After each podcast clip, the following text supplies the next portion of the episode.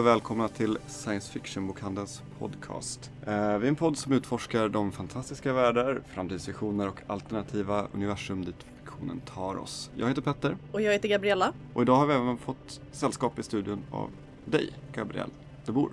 Stämmer bra.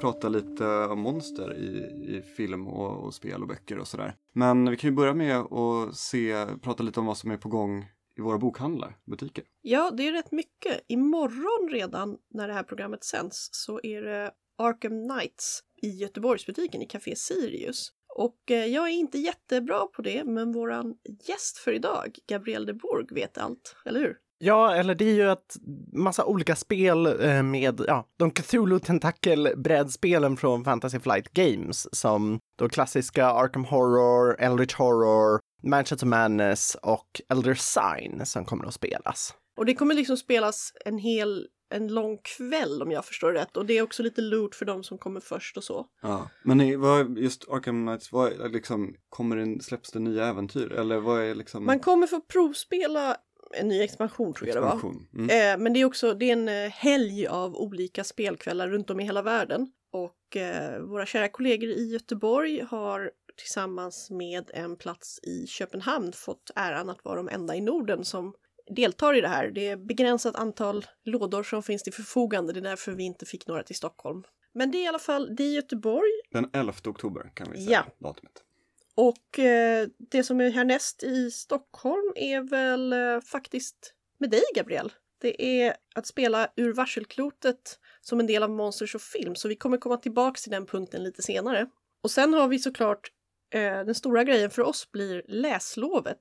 Det är alltså höstlovet för de som inte går i skolan och inte är, jobbar på förlag. Jag var själv lite förvirrad första gången jag hörde det. Jag bara, menar de nu på sportlovet, påsklovet eller höstlovet? Då har vi en fantasydag den 29 då bland annat Johan Theorin kommer hit och håller en workshop i att skriva historisk fantasy. Han är ju mest känd för sina Ölandsdeckare men har också skrivit eh, en fantasyserie fantasy-serie för ja, men lite yngre läsare med vittror och medeltidens Sverige och så.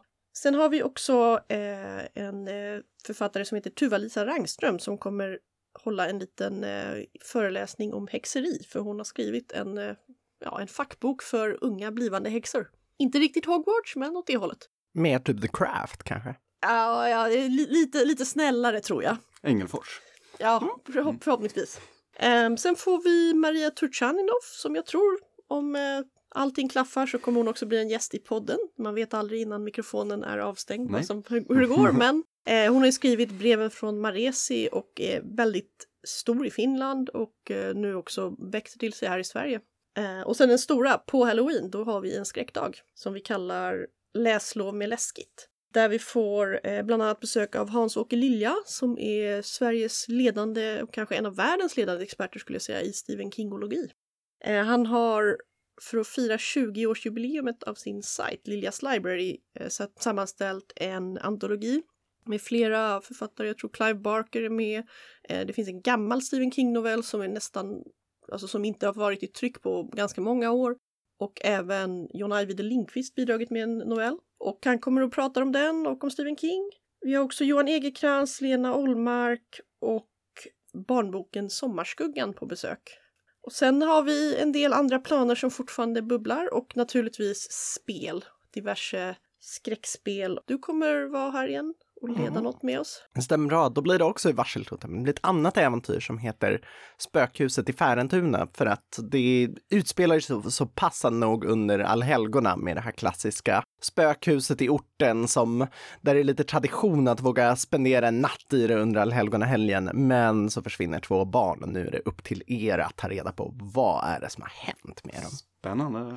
Ja, men det blir en fullpackad dag och kväll med eh, saker för alla åldrar. Det börjar för de yngre och så går det liksom uppåt i åldrarna. Så kika in vad som händer och välkomna till Halloween innan ni går vidare till fest. Ja, fullspäckat höstlov helt enkelt. Ja, då Monsters film. Vi har ju då som ni hörde lite här i introt eh, en gäst, Gabriel de Boer. Hej! Hallå!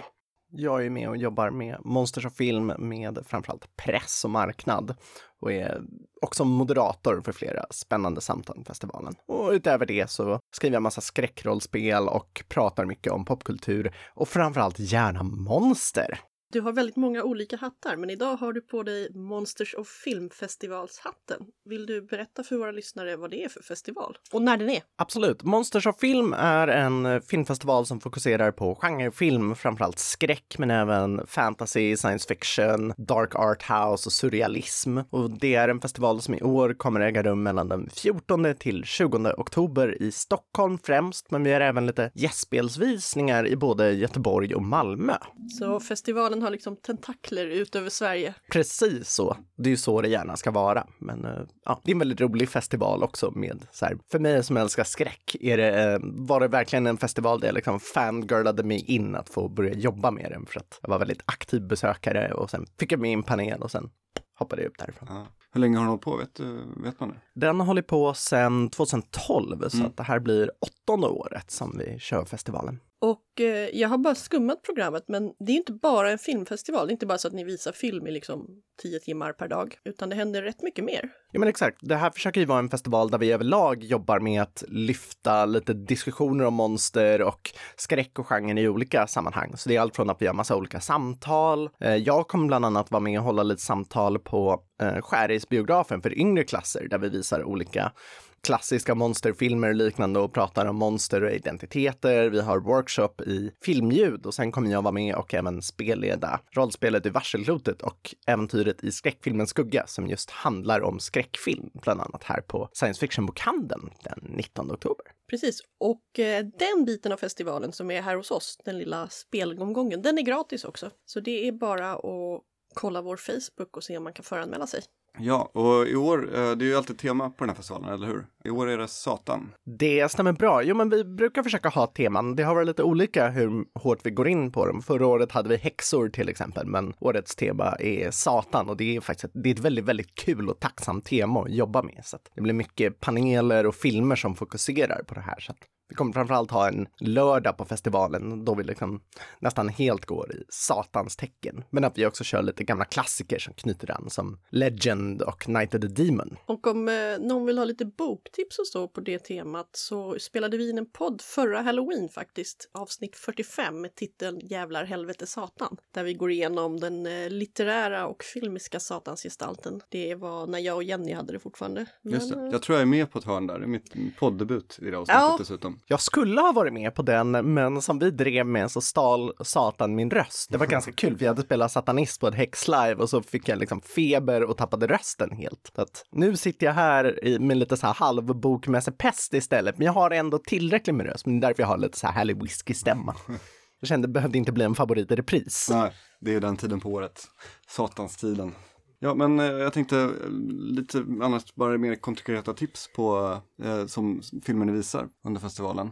Lite olika tips är ju först och främst gå på vår satans lördag. Då kör vi bland annat dokumentären Hail Satan som handlar om em, satanism och hur satanisterna i USA på något sätt försöker slåss mot extremhögern. Det blir ett jättespännande samtal om just Satan i konst och kultur.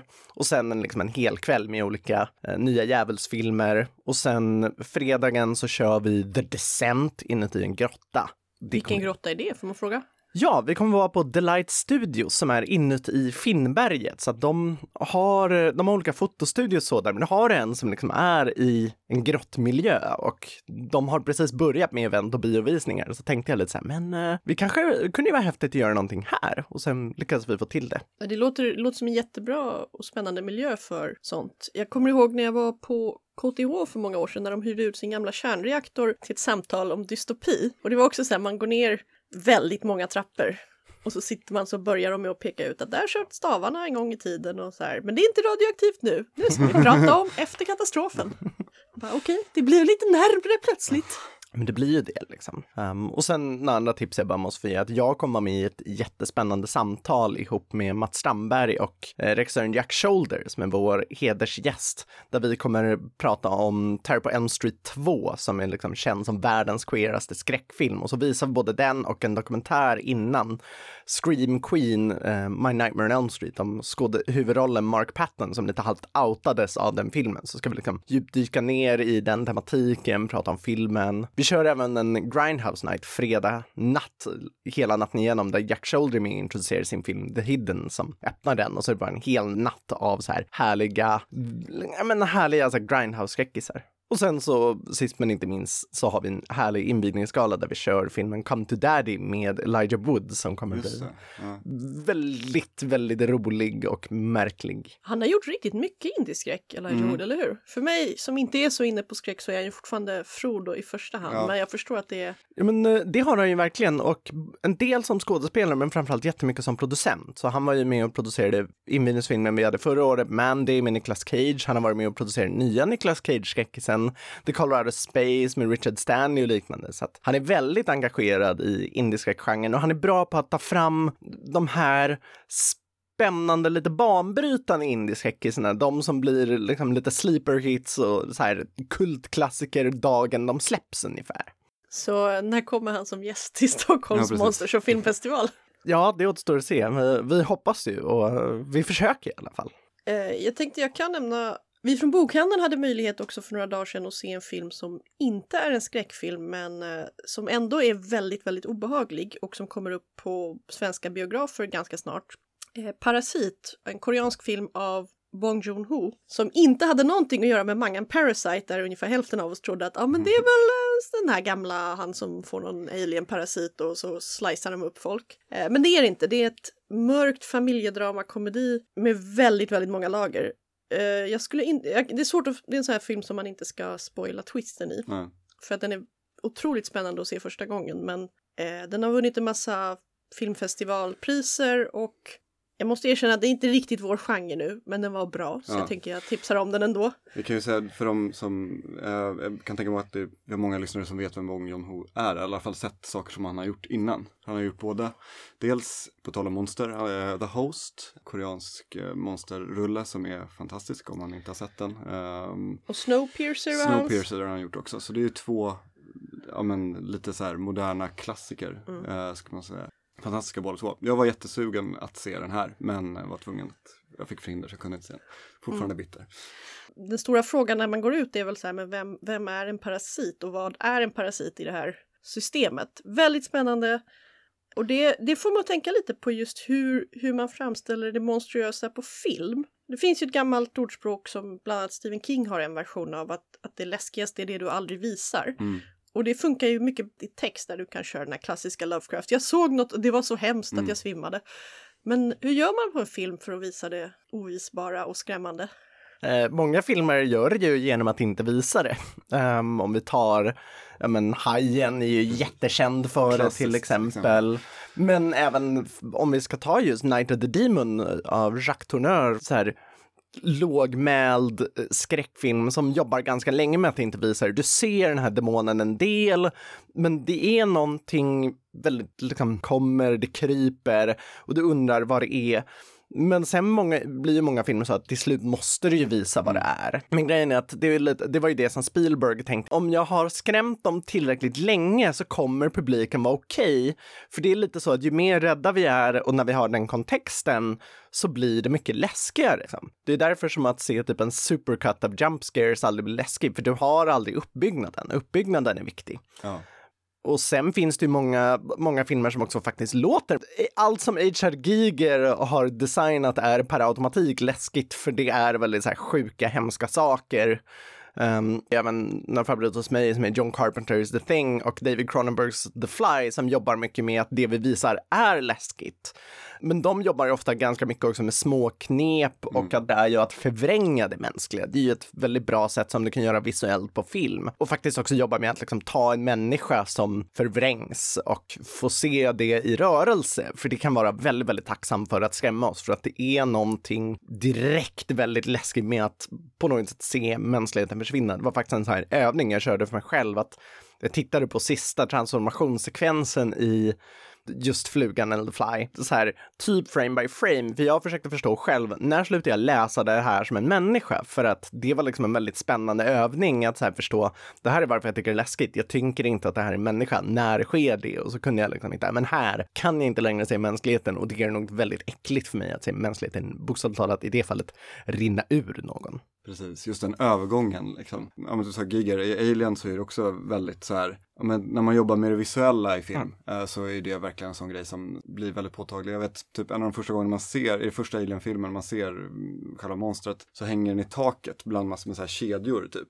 Och då är det också så här, första gången man sitter och tittar så bara, lite kedjor. Och sen så bara, vänta nu, så här, det, är, det är någonting annat där som jag inte förstår riktigt vad det är för någonting. Och just att man bara låter det, den insikten komma till tittaren, det tycker jag kan bli väldigt, väldigt starkt, mm. just skräckfilm. Och sen använder ju de mycket knep med också med typ ganska dunkel ljussättning Exakt. och liknande. Liksom. Mm. Visa lite lagom mycket. Ja, Descent som ni ska mm. visa på festivalen är också en sån där som är, utnyttjar skuggor och liksom miljön väldigt eh, så. Det, man vet att det är någonting. Och den är också kul att det är liksom lite klaustrofobin, att den börjar med, att det är skräcken i början men sen så Lite ja. klaustrofobi. Ja, ganska mycket då. Fair enough. ja, det är ju också en, en grej med, man kan ju täcka vissa, vissa element. Vi postade, David som eh, brukar posta roliga grejer på vår Facebook postade nyligen en liten eh, artikel om en robothund som man för första gången snart får köpa för ja, men så här, företagsindustrigrejer. Och en del var ju så här, åh vad roligt. Och sen var det många som tänkte på avsnittet av Black Mirror där man har elaka robothundar. Eh, och de är ganska lika, men den här industrihunden har inget huvud. Alltså, man tänker direkt, det är en hund, den har fyra ben, den har en lång kropp, den ser liksom ut som en streckgubbehund. Men den har inget huvud och jag är lite så här, men varför har de inte satt någon slags huvud på den? Den har ju sin långa arm som kan agera så den ser ut lite som en struts. ja, men det är ändå, det, det är så här, man bara, den där kommer se otroligt obehaglig ut ja. när den rör sig. Ja. Och eh, i Black Mirror så är det ju, ja men det är de här små svarta hundarna som är i något avsnitt där typ alla dör. Nästan. Och de har inga ögon, vilket också är så här, man bara, det där är en, det där är en ond vovve. Mm.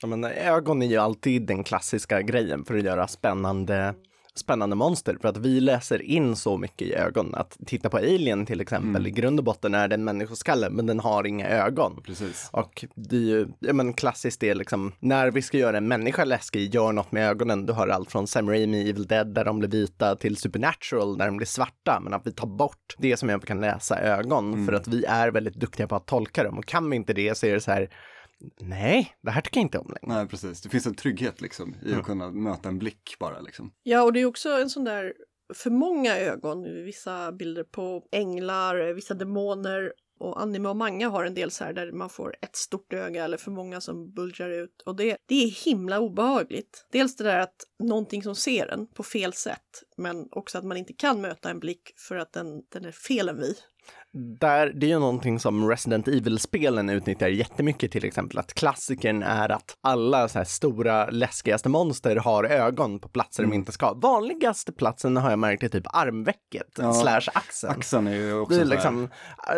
Där omkring har de alltid ett öga och sen för stor arm. Ja. Och det är liksom alltid weak spoten de ska skjuta på. Men det är ju där vi bygger upp att det ska vara läskigt. Det är liksom ja. William Birkin, Resident Evil 2, Nemesis vill jag minnas har ett där också. Precis. Det är en sån här. Mm ofta ett öga som är väldigt så sporal, eller så här, mm. lite hackigt mm. eller vad ska man säga. Det är väldigt eh, intensivt och tittar överallt. Och, eh, och, och, jag menar, ska vi inte prata skräck så finns det ett annat öga vi måste nämna, det är ju också Sauron. Det är ju som bara är ett jätteläskigt ja, öga. The Eye, liksom. Ja. Stort the. Och jag tänkte också med skräckfilm, eh, jag såg om eh, Freddy's Ranch, det är väl det undertiteln är på mm. eh, Jag såg om den, den igår. Och där tänkte jag på att det är ganska viktigt att som skräckfilm så är ju den kanske inte den läskigaste som har gjorts. Men det är viktigt att ha regler som man kan följa eh, och på något sätt bygga spänningar på det sättet. Och det, den, den, den, jag vet inte riktigt vad den har för regler. Eh, det är inte i alla fall de vanliga eh, Freddy-reglerna som, som, som gäller där. Nej, och det finns en anledning till det. Det var inte Nightmare on Elm Street-film från början. Ah, okay. Den började som en egen skräckfilm, men sen blev första Nightmare on Elm Street en sån hysterisk hit att de kom på att vi kan liksom, vi stoppar in Freddy här för att det här är inte helt off. Och så rebrandar vi det här till en Nightmare on Elm Street-film ungefär.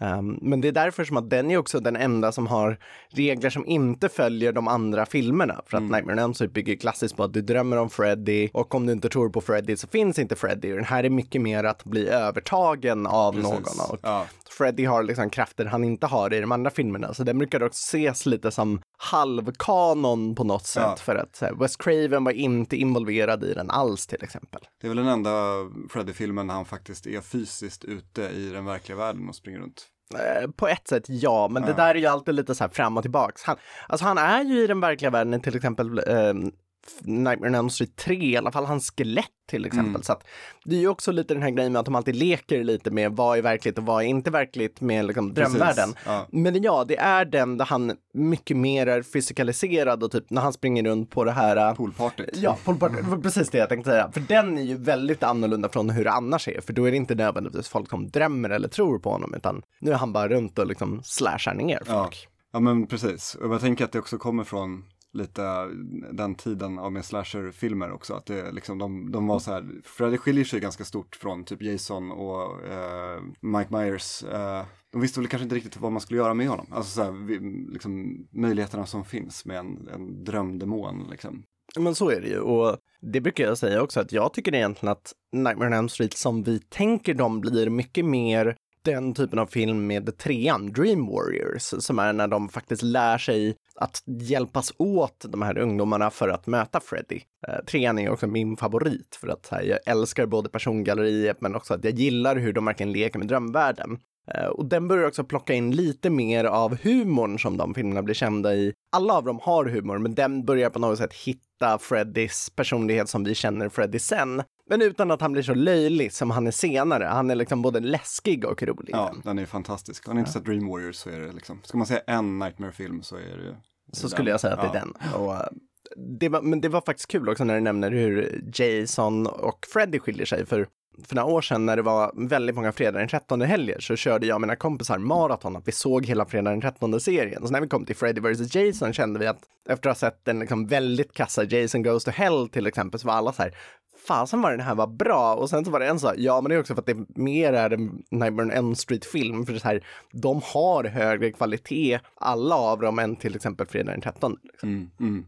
Ja men jag har alltid känt det, jag har alltid, Fred har alltid varit en favorit mm. eh, hos mig. Eh, om man tar alla de här 80-talsmonsterna. Liksom. Ja, men exakt. Och min personliga favorit är ju Michael Myers, men jag har faktiskt väldigt mycket en soft spot för Fredag den 13 filmen. Mm. Jag brukar säga att vill du lära dig slasher-formulan så titta på dem för att de är så duktiga på att liksom ta varenda knep i boken och göra det. Och alltså de har så mycket en charm mm, i att så här, de är väldigt exploativa, de är inte särskilt originella, många av dem. Men det är ganska kul och det är en sån här det är ofta ganska märkliga ungdomar och det är mer typ halvsitcom när de hänger och det är så här, men det, blir, det är roligt. Precis, och det blir nästan slapstick av uh, när, när han är i farten. Liksom. Ja, uh. jo men definitivt. Hans stora hat för dörrar till exempel.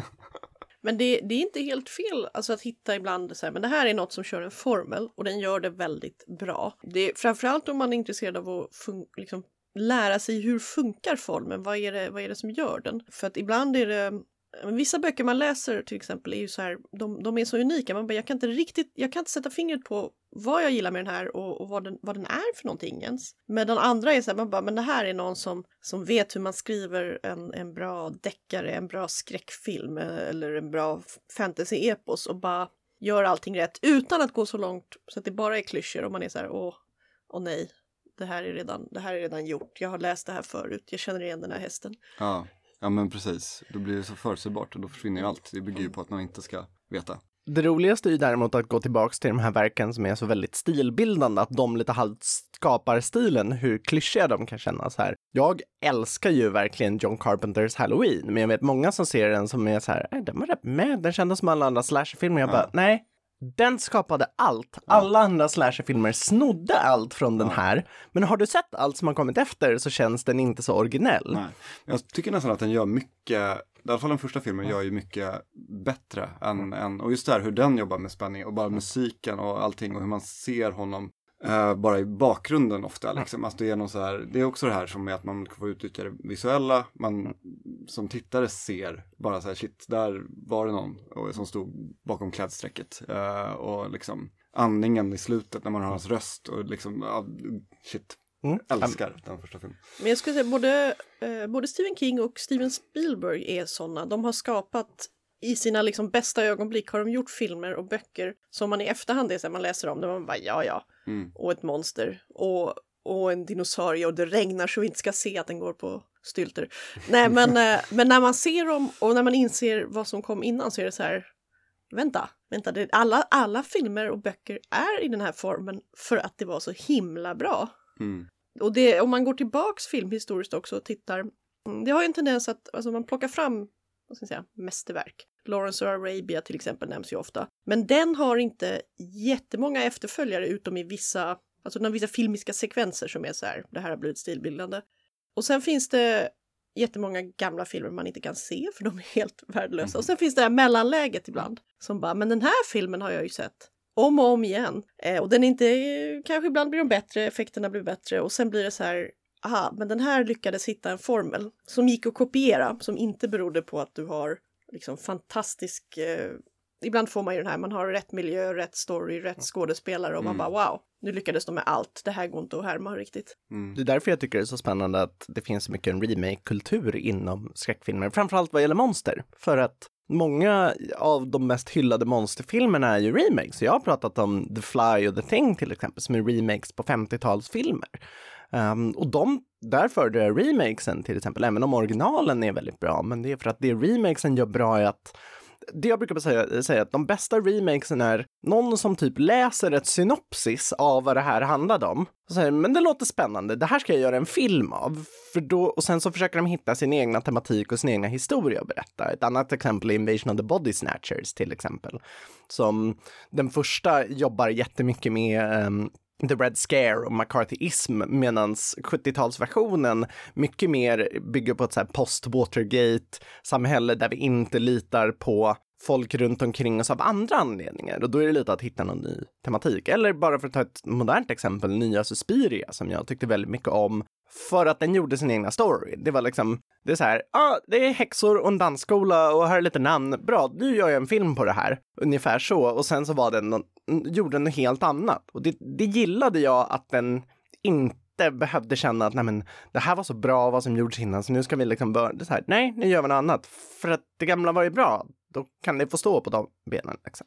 Det är ju en gammal tradition tycker jag med monster i allmänhet. Alltså vi har många monster kommer antingen ur folklore eller rätt gamla liksom, böcker som, som bara har blivit kult och sen återberättar man och återberättar och till sist som, som en vampyr eller zombie. Men, men vad är reglerna? Ska det vara ett virus eller ska det vara något religiöst och hur snabba är de och då dör de i solen eller inte? Det är bara att välja och vraka för det finns så många versioner. Men man kan ändå Oftast hittar man ju så här, men det här, här är steget när det är en vampyr och går det hit då blir det en zombie plötsligt. Ja. Eller något helt annat. Mm, precis. Och det är också så här man kan ju se om man tar typ till exempel, om du, om du pratar om den historiska kopplingen liksom och vad som, hur det såg ut i världen eh, för tillfället. Jag tänker ju på Godzilla där mm. eh, till exempel som var liksom den första som kom det från atombombsskräcken eh, och nu den senaste tror jag som eh, Shin Godzilla som kom för några år sedan. Mm. Då är det en härdsmälta och då är det liksom lite så här Fukushima eh, koppling där istället. Så att det är alltid liksom någonting, eh, någonting som pågår i världen som driver fram liksom det här monstret. Typ. Men exakt, och att också spegla våra egna, mm. vår egen skräck. Liksom. Precis, exakt. Ja, det, det har ju också växlat, eh, om till exempel kopplingen till, till sjukdom och infektion, mm. vad det är. Det har varit allt från pest och tuberkulos till hiv, aids och, och till någon så här ja, mer mental som du sa med the red scare. Där det, I tider har det ju verkligen varit så att man har varit fruktat vissa politiska idéer och använt eh, sjukdomsuttryck. Och det är, det, det är därför också det är så ofta intressant och lätt och eh, ibland väldigt upprörande när man, när man gör queera analyser av skräck och monsterfilmer. Vad, vad är det folk är rädda för? Och vad är det för eh, attribut de har hängt på det? Mm. Och det är alltid lite så här fram och tillbaka när det kommer till queer-analyser för att det intressanta är att queer-skräcken, framförallt i filmhistorien, har också ganska många queera skapare. Du har till exempel James Whale som gjorde Um, de gamla Frankenstein, han gjorde de två första, han gjorde även Invisible Man till exempel. Han var öppet gay på liksom 30-talets Hollywood och det finns väldigt mycket sådana undertoner. Det finns bland annat en väldigt campiga Dr. Pretorius i Bride of Frankenstein som just så här presenteras med att han sitter liksom och pillar på en cigarr men där är det ju också en, en så här, någon som är gay själv som bakar in det. Eller för att prata en, en annan klassiker är ju såklart Nosferatu, gjord av också en queerskapare, vilket är F.W. Murna. Och den kommer vi just visa på Monsters och film och så här, försöka lyfta lite den tematiken. Och vampyrer har alltid varit väldigt populära inom queerskräck för att vampyrer bygger ju på något sätt på förbjudna lustan. Och när du nämner 80-talet och hiv-aids, då brukar jag säga, men titta på The Lost Boys, som också är gjord av en öppet queer-skapare där det har hela relationen till så här, folk som är rädda för varandras blod. Det finns den underbara repliken You're a killer like me. My blood is in your veins. Och liksom den här med You're one of us. Så det är så här, mm, okej, okay, ja, absolut. Och The Lost Boys innehåller också min favorit eh, undertextscen över att queerkoda någon på ett sätt som är så här, det här är så mycket, det här är så tydlig undertext att det är text, för det är um, Corey Hames karaktär som är den lilla pojken som hans mamma är inne och så säger han så här att uh, han vill att hon ska lämna garderobsdörren öppen. Hon säger så här, you know, one of the reasons your father and I divorced is that he didn't believe in the closet monster. Och sen efter det här har sagt så springer liksom hennes pappa in och ställer en uppstoppad bäver på Corey Hames skrivbord. Och så går de ut och han tittar på den här och så känner han, nej, det här tycker jag inte om. Och så går han bort och ställer den i garderoben, där det också hänger en bild på en väldigt lättklädd Rob Lowe som liksom tittar sexigt in i kameran. Då är det lite så här, okay, so he rejects the beaver and puts it in the closet. ja. Men när började man prata om uh, Nightmare on Elm Street 2 i den här kontexten? Var det, för det var, var det direkt när den kom eller har det liksom Alltså det har ju lite växt fram. Det är ju lite att, att det är som väldigt mycket analys, att mycket av det händer under tiden. Men väldigt många snappade upp det när den kom. Alltså det finns en anledning till att Mark Patton kände att han blev outad av den. Men i någon mer liksom större kontext har det varit typ 2000-talet som nog snarare för att då har vi börjat prata om queersex överlag och då har fler queera personer kunnat synas och prata om det här gemensamt och så har det varit mer en sån här ja, men den här var jätteviktig för mig. Ja, det är också en sån där, alltså var och hur diskussioner fördes eh, 20-30 år sedan eller längre bak jämfört med nu. Det, det är inte så att man kunde bara jag vet inte, öppna TV-tropes eller googla fram en sån Guardian-analys av ja, men den här filmen som kom ut i förrgår, den har ju de här queera undertonerna, utan folk, folk pratade ofta i, lite, lite försiktigt med varandra med de man kände och sen eh, sparades inte material och försvann. Och att, att, skriva ner och analysera var ju också så här, antingen, att skriva ner och analysera saker var ju också inte något som, som bara var tillgängligt på samma sätt. Det fanns i bibliotek eller så vart det aldrig klart eller någonting. Så att det, mycket diskussion hände men var inte lika offentlig överhuvudtaget. Och den skedde ju oftast nästan mer i akademiska rum mot nu har vi en mer någon liksom, det är en grej med att tycka om och prata och diskutera popkultur. Ja, verkligen. Det är en helt annan eh, nivå också på, ja, på diskussionen och på vilken popkultur som är okej. Det är inte längre bara liksom det här är en serie som går på ettan, den mm, får man prata mm, om i mm. kvällstidningarna, utan det är ju allt möjligt.